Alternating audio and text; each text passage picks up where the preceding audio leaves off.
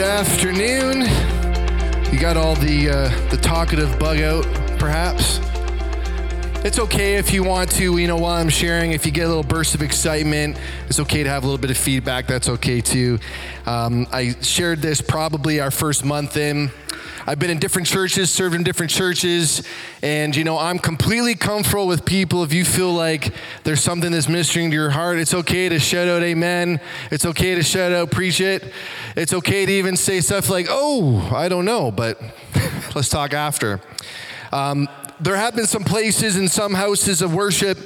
Um, hasn't happened while I'm sharing, and it had nothing to do with me. I just remember one um, event I was at, a gentleman was ministering, and while he was ministering, this lady just stood up in the middle of the service and just said, Oh, the Lord just touched me.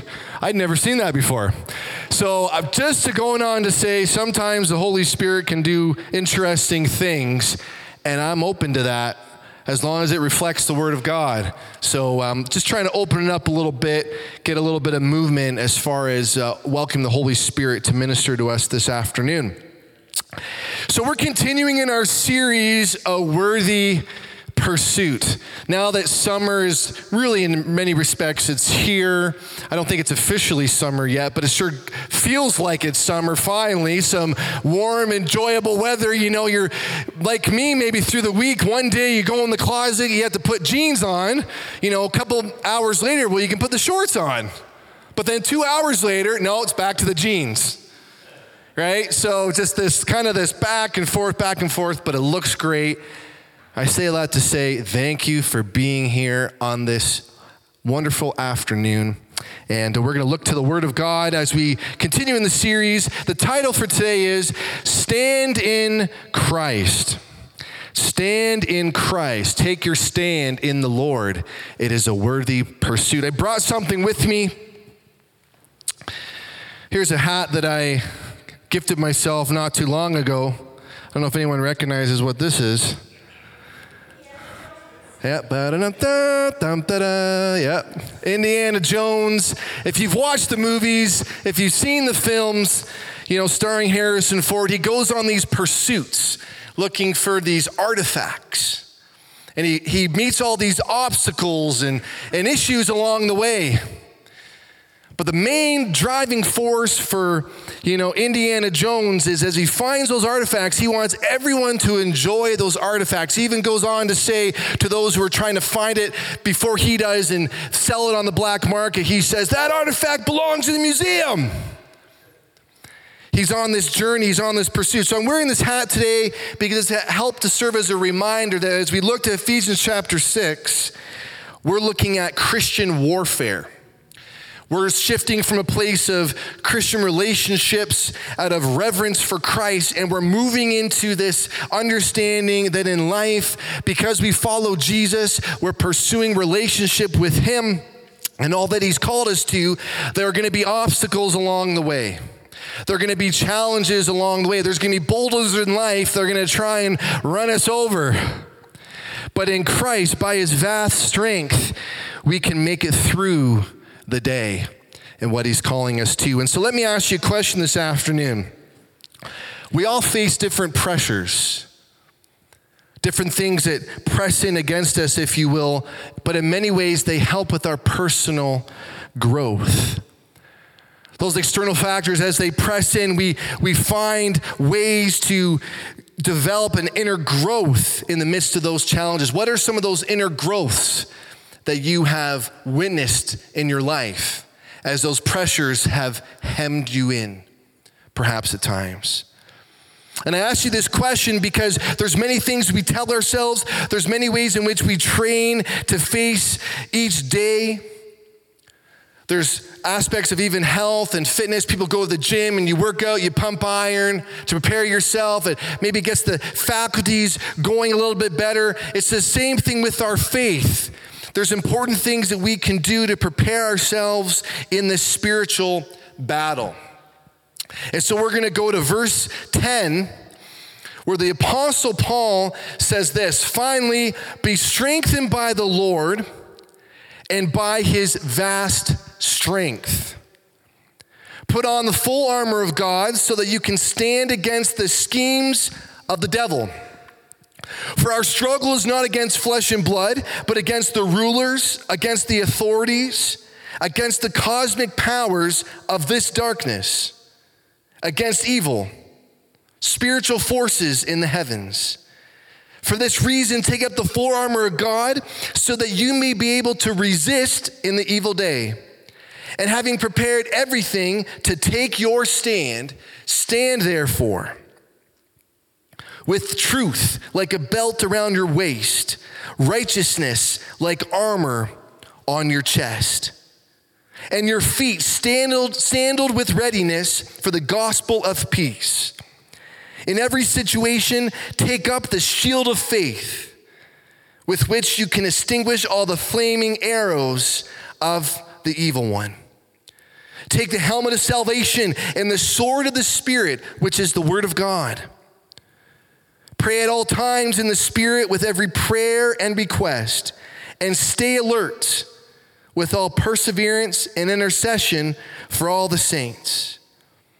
Pray also for me that the message may be given to me when I open my mouth to make known with boldness the mystery of the gospel.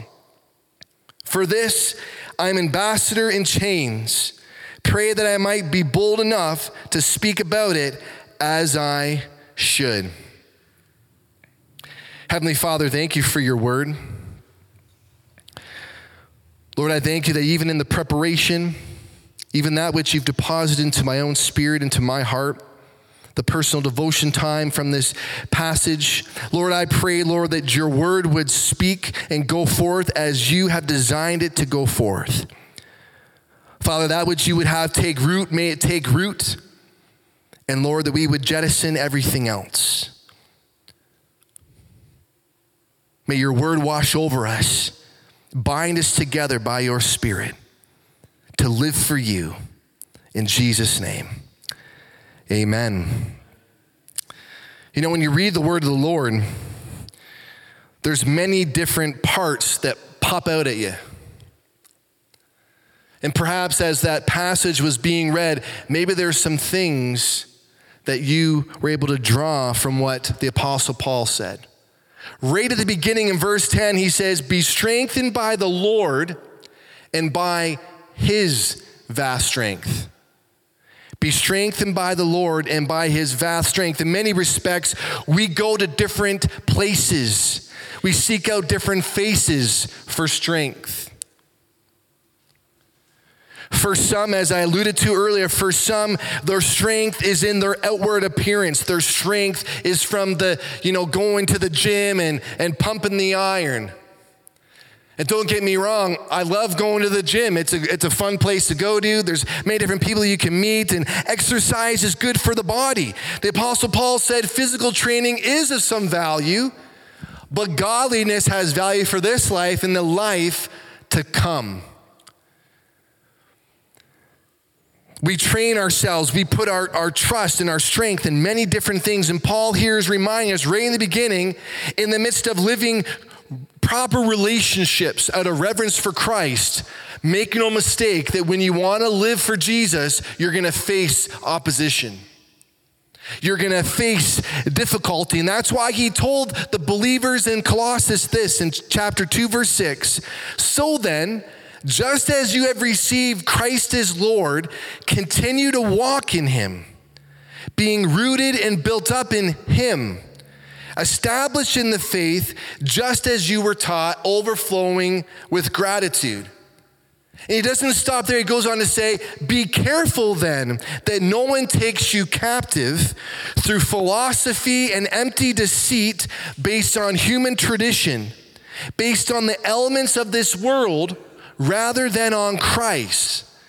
For the entire fullness of God's nature dwells in Christ. And so I love how Paul emphasizes right at the beginning finally be strengthened by the Lord and by his vast strength. His promise here is when we take him up on that, when we take up his strength, when we're rooted in him by the agency of the Holy Spirit, there's this inward, wonderful renewal that begins. There's this bubbling up, this fuel that enables us to seize each day in Jesus' name. And yet he goes on to say that in the midst of this strength, be prepared that difficult days are ahead. This is all part of, of the preparation. You know, many athletes, they prepare day in and day out for game time. But they put in the work, they put in this tremendous amount of activity preparing for the game. I've said it many times that hockey is one of my favorite sports, and I deeply appreciate the training that goes into those, uh, what the training those players go through. For example, just the job of a centerman to take a face off, to increase the odds of success, you have to practice. You have to practice taking draws one after another, dropping a puck, dropping a puck, taking the draw. Oh, shoot, I missed that one. Oh, my timing was a little late on that one. You do it time and time again. And there's times where you'll see certain players, they just seem to have the number of their opposition. That opposition is having trouble winning those battles. But then a substitution occurs and another centerman comes to the face off. And then you're tested once again in your timing and your preparation. Here, Paul is showing us that you are going to face, as I said, when you want to live for Jesus, you're going to face opposition. And sometimes we like to, and I'm in, I'm in that number, sometimes we like to run from that face off. We'd rather say, no, no, no, you know what, you, you go ahead, you take that face off. But it's in those moments, it's in trial by fire, if you will, we really learn who we truly are and where our strength comes from. You know, I don't have to tell you, I'm sure that throughout your week that you have different kinds of conversations with people.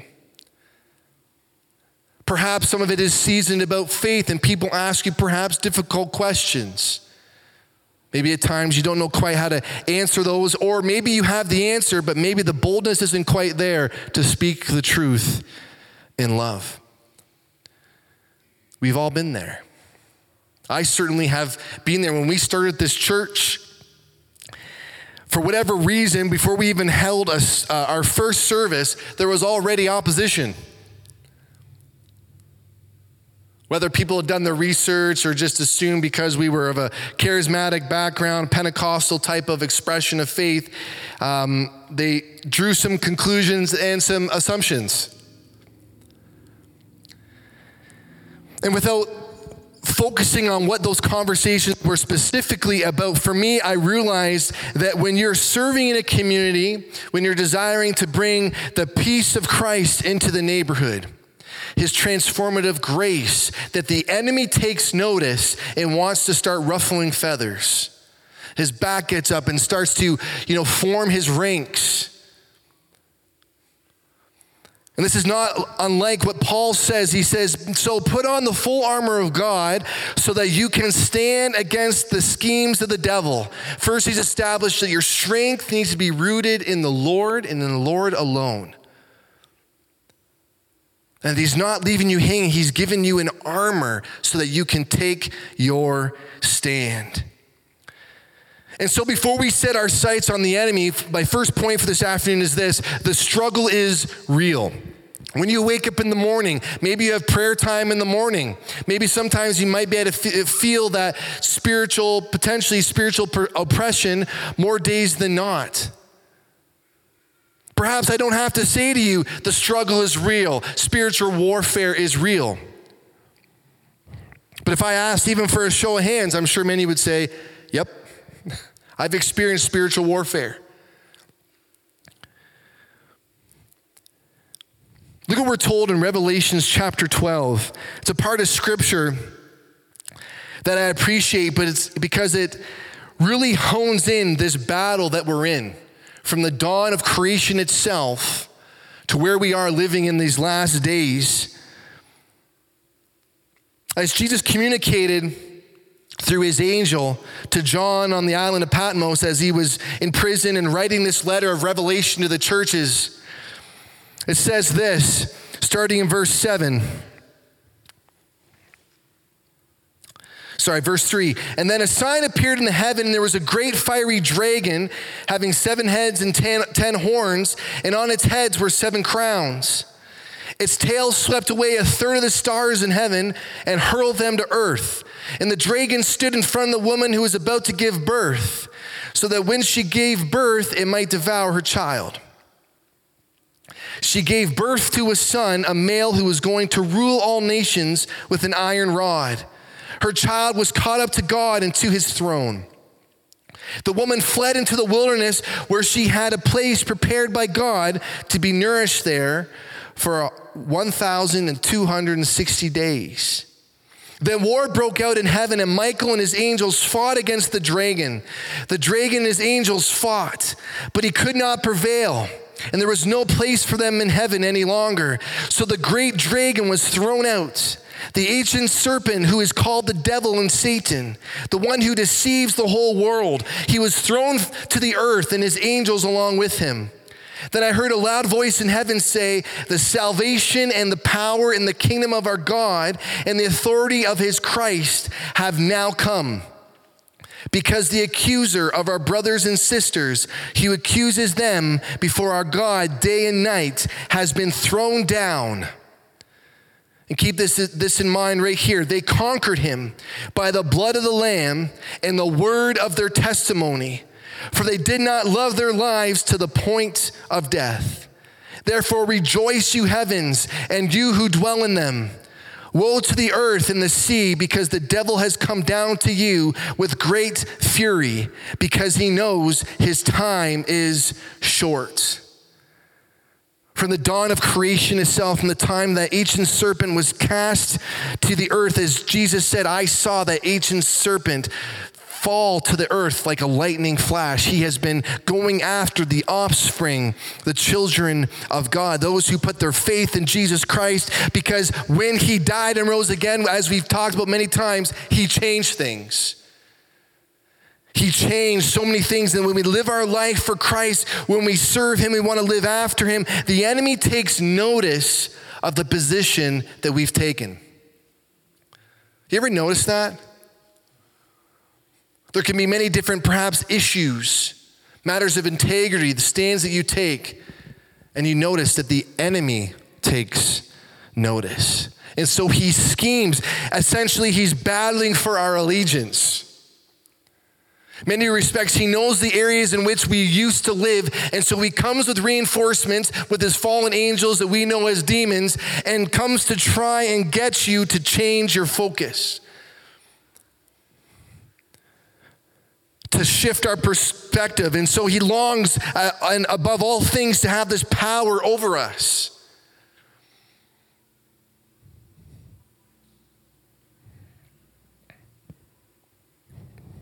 When Jesus overcame the powers on the cross, you couldn't just imagine the devil was ticked.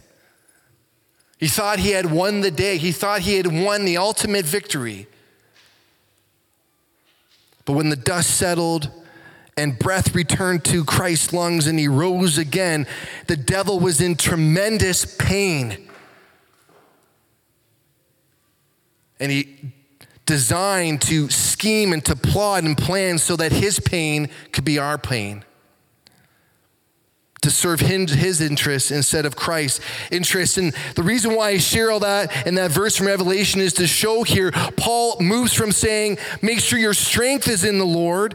You can overcome the schemes of the devil by the full armor of God. And he says, don't lose sight of who your real enemy is. Don't lose sight of who your enemy is. Each day we have a choice to make.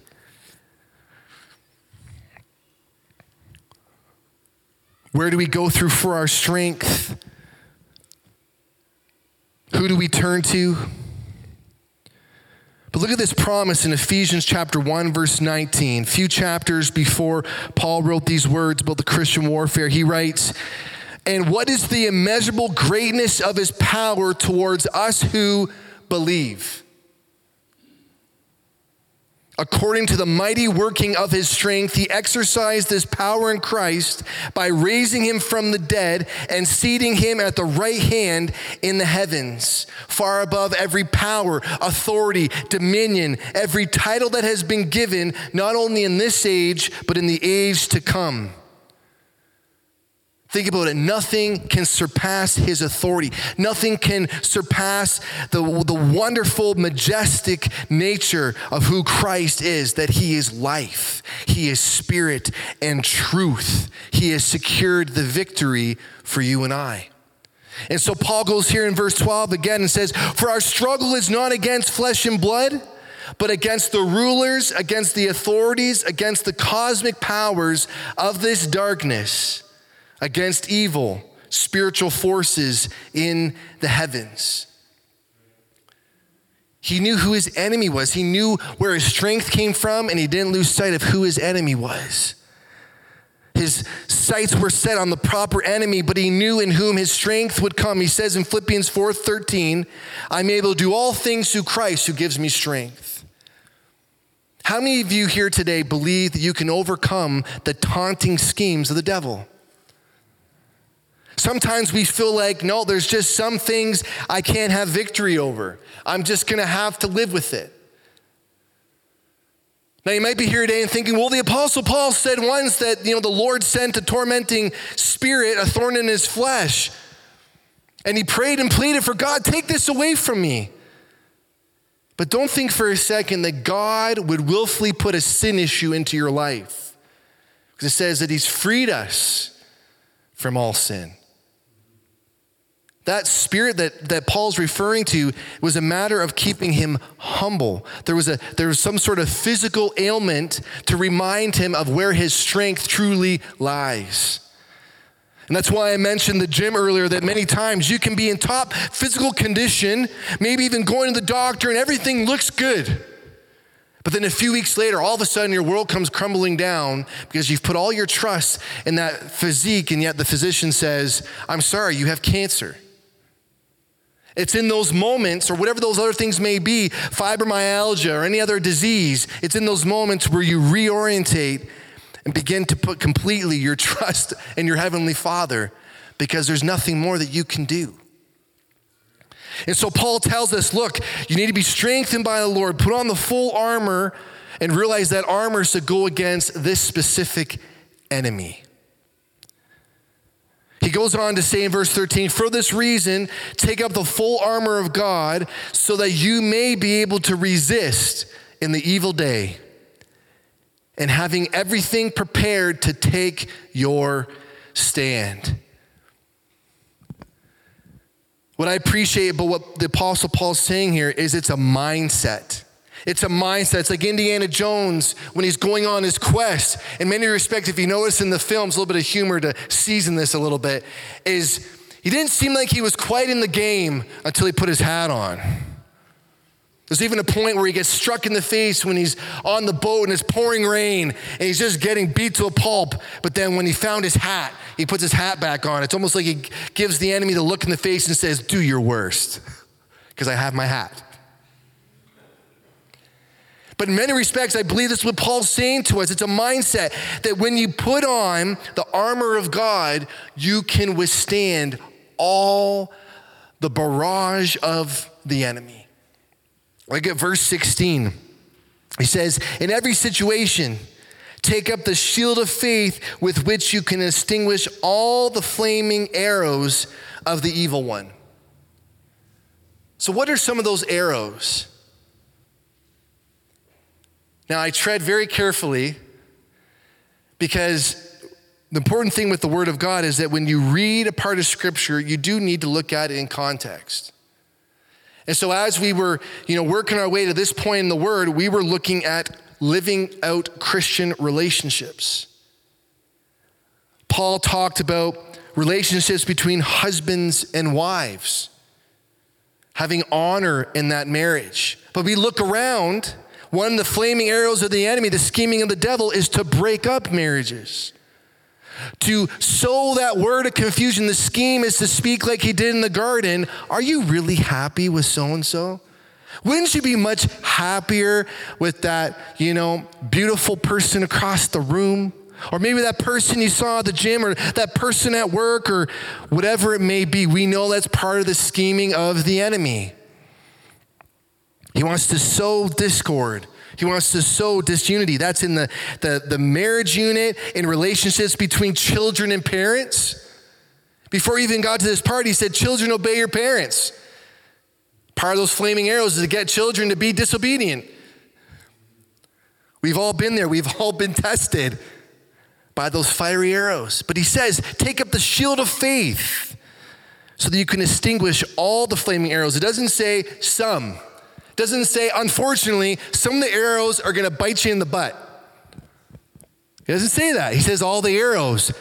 But really, we have to believe and know that the times when those arrows hit us and penetrate our heart is because we have jettisoned the shield of faith. We've allowed the enemy of our souls to get through and to speak into our thought life.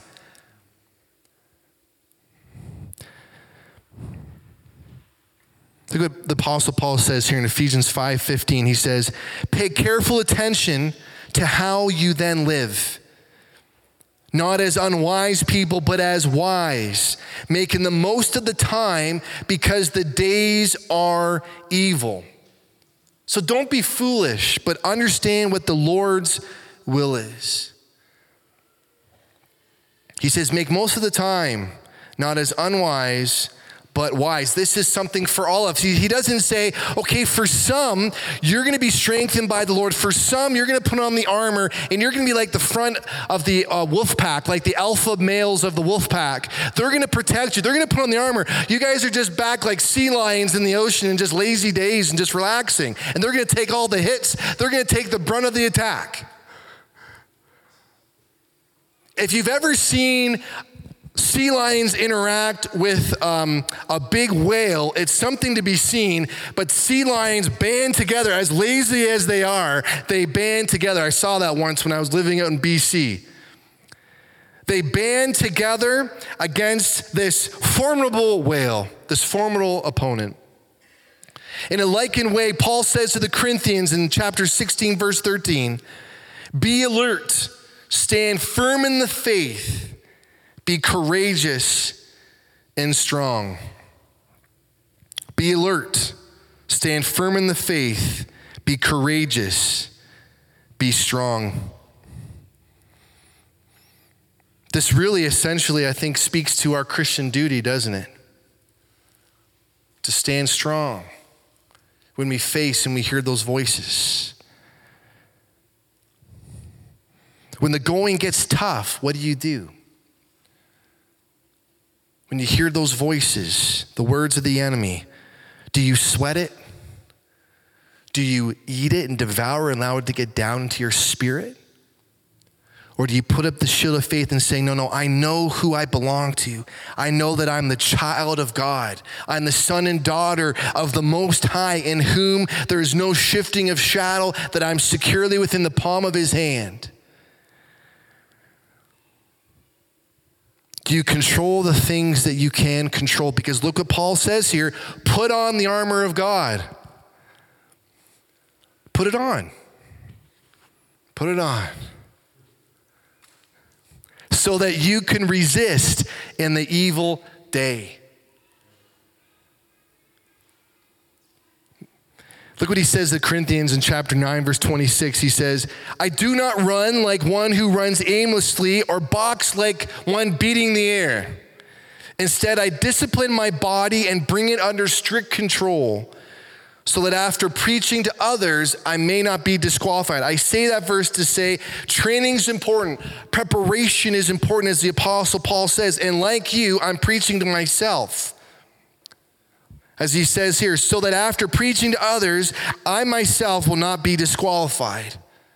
So when we go back to honor in Christian relationships, honor my wife, I need to honor my wife. I can't be looking around and looking at other women, maybe because she said something. Or maybe he doesn't like where I parked the car. You know, I'm t- totally cool when I go to park the car. I never complain or, you know, point out the issues about where I park my car when I'm driving by myself, but I chose to get married and, you know, those are some of the things that you endure. And a little, little bit of humor here. Paul shows us leading up to this look, there's a new life in Christ. You once lived one way, but now things have changed. There's life transformation. You're now part and citizens of the kingdom of light. Look what he says here in chapter 5, verse 8. Let no one deceive you with empty arguments, for God's wrath is coming on the disobedient because of these things. But he doesn't leave it there. He says, Therefore, do not become partners, for you were once in darkness, but now you are light in the Lord. Think about it. You are light.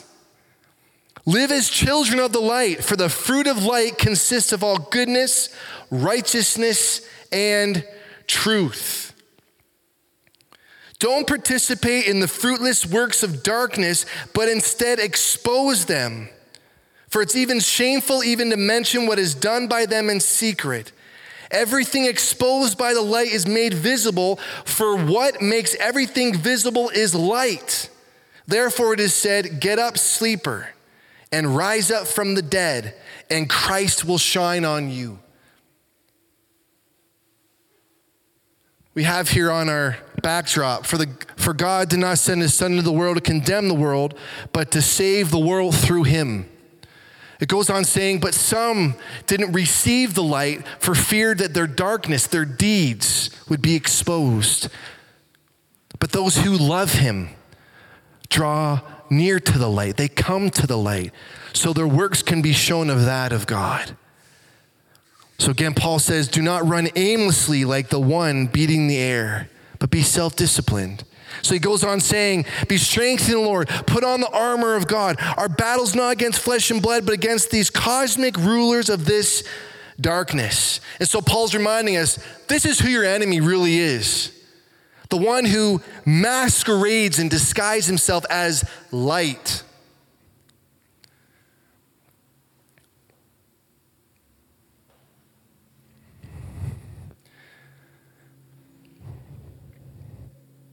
And as human beings, we really can be deceived, can't we, at times? Even as Christians. If, we're, we're, if we don't have the, the helmet of salvation firmly in place, the shield of faith out in front of us to extinguish the darts, we really can become gullible. Look what he tells the Corinthians further, 2 Corinthians chapter 11. He says, but I will continue to do what I'm doing in order to deny an opportunity to those who want to be regarded as our equals in what they boast about.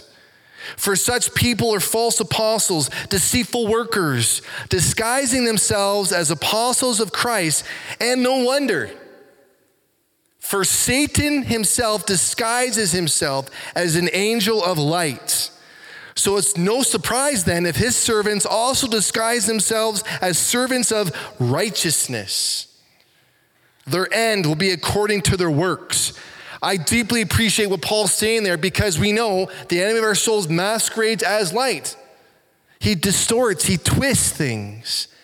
So maybe you're like me wondering, well, what are some of those schemes of the devil? We already established what a few of those things are.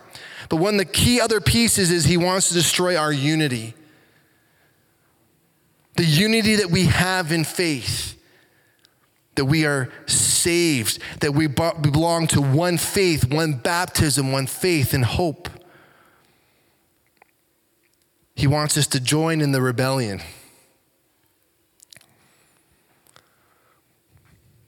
Ephesians chapter 4, verse 21. If you have your Bibles, I'm not sure if we have it on the screen. I, sorry, Claudia, I can't remember all the verses I put in there. It's quite a few today. Um, but Ephesians 4, verse 21. But that is not how you came to know Christ. Assuming you heard about him and were taught by him, as the truth is in Jesus, to take off your former way of life, the old self that is corrupted by deceitful desires to be renewed in the spirit of your minds and to put on the new self, the one created according to God's likeness in righteousness and purity of truth. I want you to remember that last part. If you remember nothing else but this, and put on the new self, the one created according to God's likeness in righteousness and purity of truth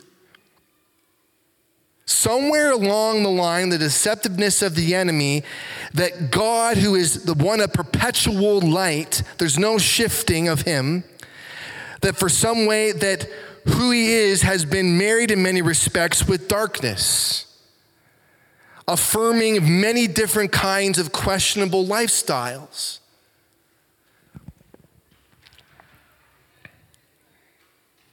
And don't misunderstand me. What I'm about to say is, is not coming from a place of, um, I'm lack of words of how to actually say this, but of a place of just trying to get you, okay?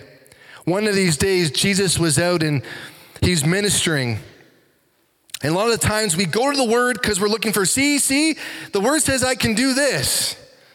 So one of these days, as we're going back to Christian relationships, one of these days the Pharisees came to Jesus and said, Lord, Moses said that it's okay for us to have a letter of divorce. And he goes and says, So what do you, what do you think of this? And I like his answer because he puts it to rest at the, at the, at the very beginning of their question about what God has sanctioned as holy and pleasing to him. And looking at all these different kinds of lifestyle and choosing who you love. He goes on to say, Well, don't you know how it's been written from the beginning? That he made them male and female. And a man will leave his mother and father and be joined together with his wife. And what God has joined together, let no one separate. And yet, as I said earlier, there are many things, and don't get me wrong, there's different places and reasons Jesus says, unless for uh, for unfaithfulness, adultery in the relationship, you're to remain. And yet they were looking for an excuse because they were just simply unhappy or whatever the reasons might be. This is part of this sowing seed of the rebellion that Satan wants to lead us in. But it's not just in that one category. You look around and there's many different things that are happening in our culture about who people are choosing to love. And I thought about this the other day, I've been very careful, you know, kind of being more broad and, and instead of being specific. But I really believe the Spirit just checked me and was saying, no, like you need to speak the truth in love and expose deeds of darkness. So when someone says, is it okay for anyone to be with anyone other than between a husband and wife, a man and woman? No, it's not okay. It's not okay. If it was okay, Jesus would have said, yeah, absolutely. It's, it's completely okay. You made a male, female, X, Y, Z, one, two, non binary, whatever. He didn't say that. This is part of the schemes of the devil. He's eroding, eroding our values, he's eroding our integrity every inch that he can. Now, don't get me wrong. I know that many, um, many here today have, even when it comes to relationships and marriages, two very close friends of mine, that the Lord works through what the enemy intended for evil, he has turned it out for good. Don't misunderstand me, but understand that the scheming of the devil is just as real then as it is today. He wants to break up marriages. He wants to break up relationships between parents and children. But again, how can we get past all these schemes? By the strength of the Lord, by putting on his armor. Then we can resist that evil day. And so, very quickly, just for sake of time, um, today I just wanted to finish off with the first uh, aspect of the armor that he, he speaks of the belt of truth. The belt of truth. How many of you are wearing a belt today? I'm purposely wearing a golf shirt just so I can show I got my belt on. Okay, I got my belt on, and we'd be in big trouble if I didn't have this belt on because if I moved a little too much, I'd be, oh, I lost my pants. You ever try golfing or anything when you don't have a belt on? You take a swing, whoops, you're exposed, right? Here we see Paul says, a little bit of humor, lighten the, lighten the load here a little bit. Stand therefore with truth like belt around your waist and righteousness like armor on your chest. Remember that this image of the new self, this product of light, is righteousness, goodness, and integrity. So here Paul's showing us this belt. It's not supposed to be this fashion statement. Hey, I actually think this belt I have on is pretty cool. You know, those I've never had one of these fancy belts before. I think John got it for me as a gift one day, my birthday or something. It's really cool. Um, but it's not meant to be, this belt of truth is not meant to be a fashion statement. It's not meant to be when it's convenient. Truth is meant to be truth. And this is what spoke to me as I was reading this. It's not meant to be subjective to what other people say. As one who does weddings and officiates weddings, many times people have said to me and questioned me why I will not perform weddings of same sex. The answer is simple I can't do it. As a minister of the light that is Christ, Jesus is truth, who said to me, That's not the way it is. I just can't do it. And so he goes on to say, you know, stand therefore with the belt of truth around your waist. You can imagine, as I said earlier, without that belt, there's not much agility. You're not able to roll with the punches. And what I found interesting in researching this a little bit, at the time in which Paul wrote this, the soldier, the Roman soldier, would have a fairly significant tunic underneath of his armor. In order to keep it so his tunic wouldn't trip him up in the time of battle, he needed that belt to be firmly in place to keep from, you know, snagging on things so he can move and be agile with his sword. To respond with his shield in unison with the thrusting sword with the opposing enemy. I remember one day I was playing hockey, and this actually happened to us this year playing, and my hockey pants, the belt actually broke on one shift. Okay, and it was a horrible thing. Like I'm skating around, like, oh, my belt is broken. I'm like skating around trying to pull my pants up. I couldn't do anything. I don't know if it led to a goal at that point, but here Paul is showing us this is the very foundational piece of the armor of God. Without the truth that we base our life on, you're going to fall for anything. How's the saying go? If you don't, if you don't uh, stand for anything or uh, stand for something, you'll fall for anything. John, just let, let me know if I need to stop, okay? And uh, if we need to get any help, just let me know. So here's the belt of truth. Let's go to verse 17 just for a second.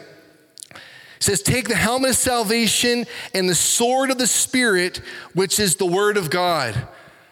What holds the belt? I mean, what, sorry, what holds the sword in place? The belt.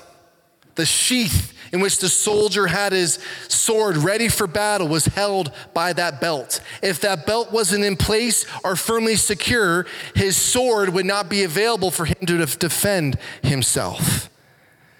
And so we're told in Hebrews this.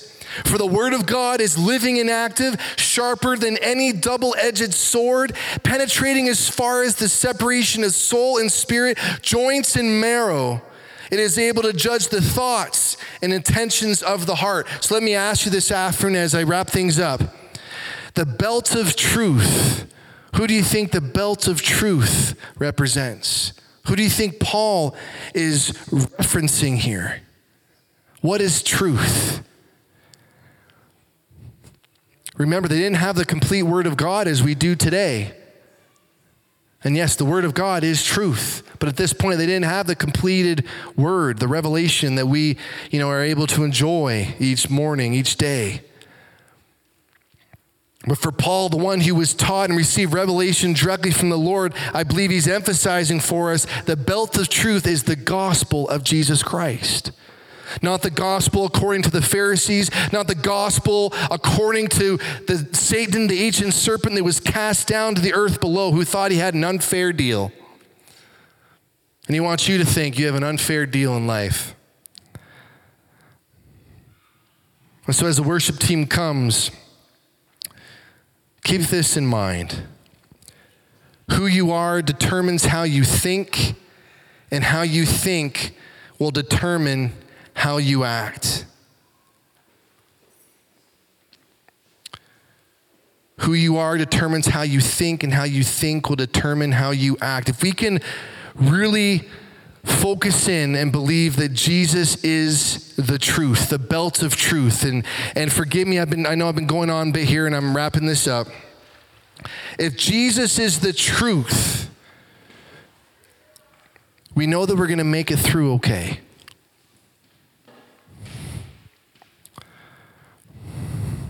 Jesus said this I am the way, the truth, and the life.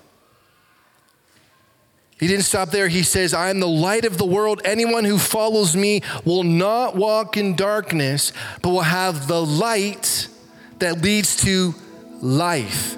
What is the fruit of the light that we looked at a few moments ago? Righteousness and peace. Righteousness and purity of truth. Ephesians 5 9, for the fruit of light consists all goodness, righteousness, and truth. You see how this continues to play out? Paul continues to remind the people this new life in Christ, make no mistake, this is the fruit for those who believe the truth that is Jesus Christ. That belt that we wear each and every day through faith in Jesus, this is what we are to represent goodness, righteousness, and purity of truth. His light can truly dispel the darkness in our life. So let me just ask you this question as the worship team prepares to lead us. If you feel comfortable, you can, you can even close your eyes.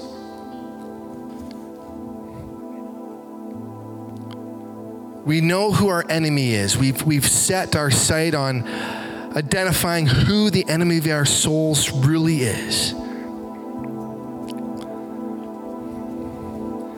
He seeks to distort, he seeks to twist.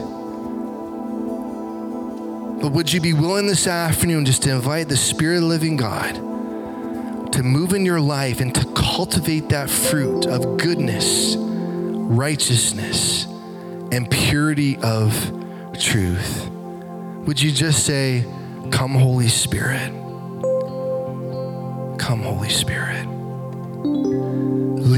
In your truth. Thank you for the armor of God that has been ascribed unto me. That I can be fitted with your truth, Lord Jesus, like a belt around my waist, to keep me agile, to roll with the punches of the enemy, yet never to lose sight of who you are and what you have called me to.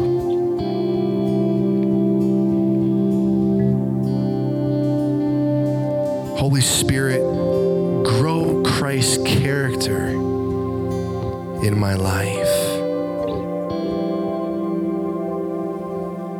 For the fruit of light consists of all goodness, righteousness, and truth.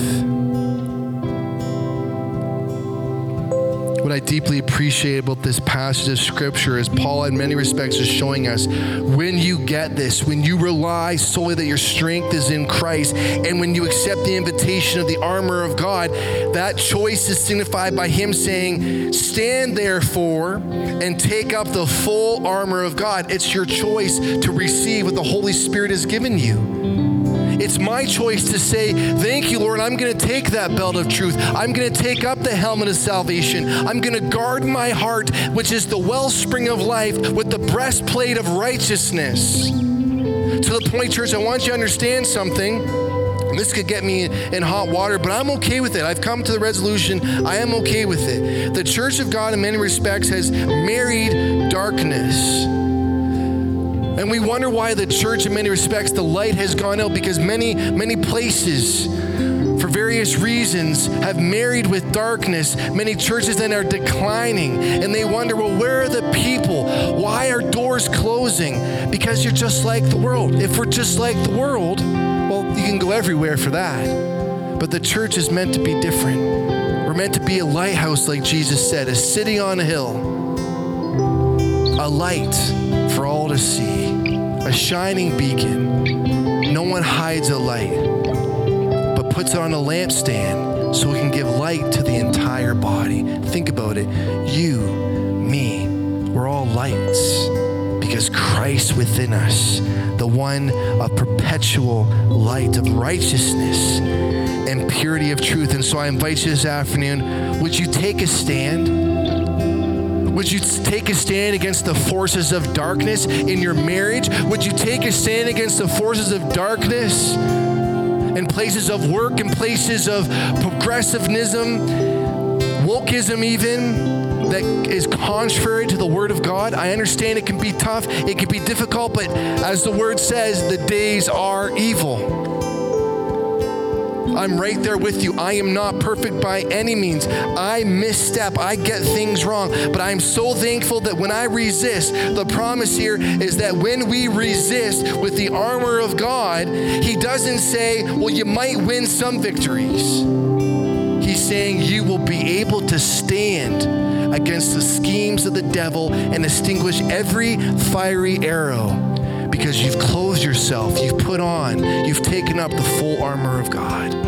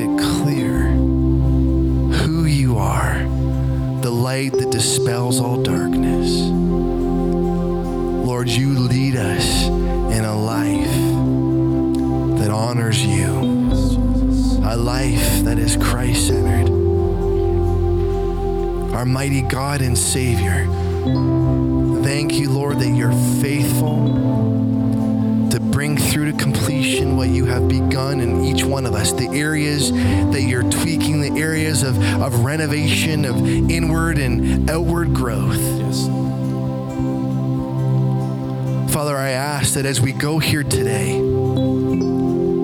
Lord, as we put on the armor, that, that we would go out boldly and by the power of your Holy Spirit to speak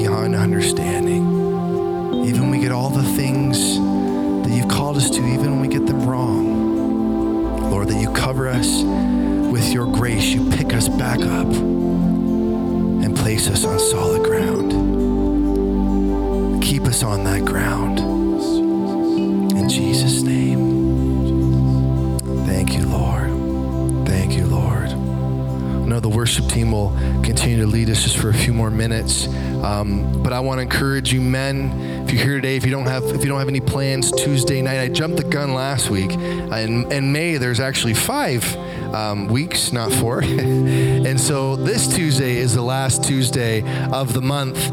Um, so, uh, men, we're going to be talking uh, about uh, last week's uh, passage as well as this week when we get together. And I really believe that we really do have a good time. Don't get me wrong, we have a great time hanging out and talking, and there's snacks and different things.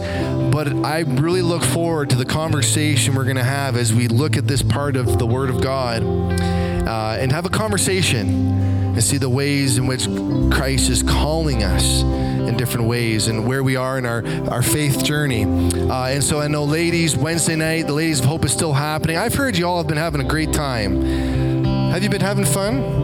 You sure have. So uh, if you uh, haven't had a chance to join Ladies Hope Wednesday night, maybe you're watching online, go check it out. It's at 992 Concessionary in Waterford at 7 p.m. Men, Tuesday night, we're also meeting at 7 p.m. at that same address. Uh, so have a great rest of the day. It's beautiful outside. Um, and uh, look forward to seeing later in the week, but especially uh, next Sunday. So have a great rest of the day. God bless you, and we'll uh, be in touch, okay? Take care.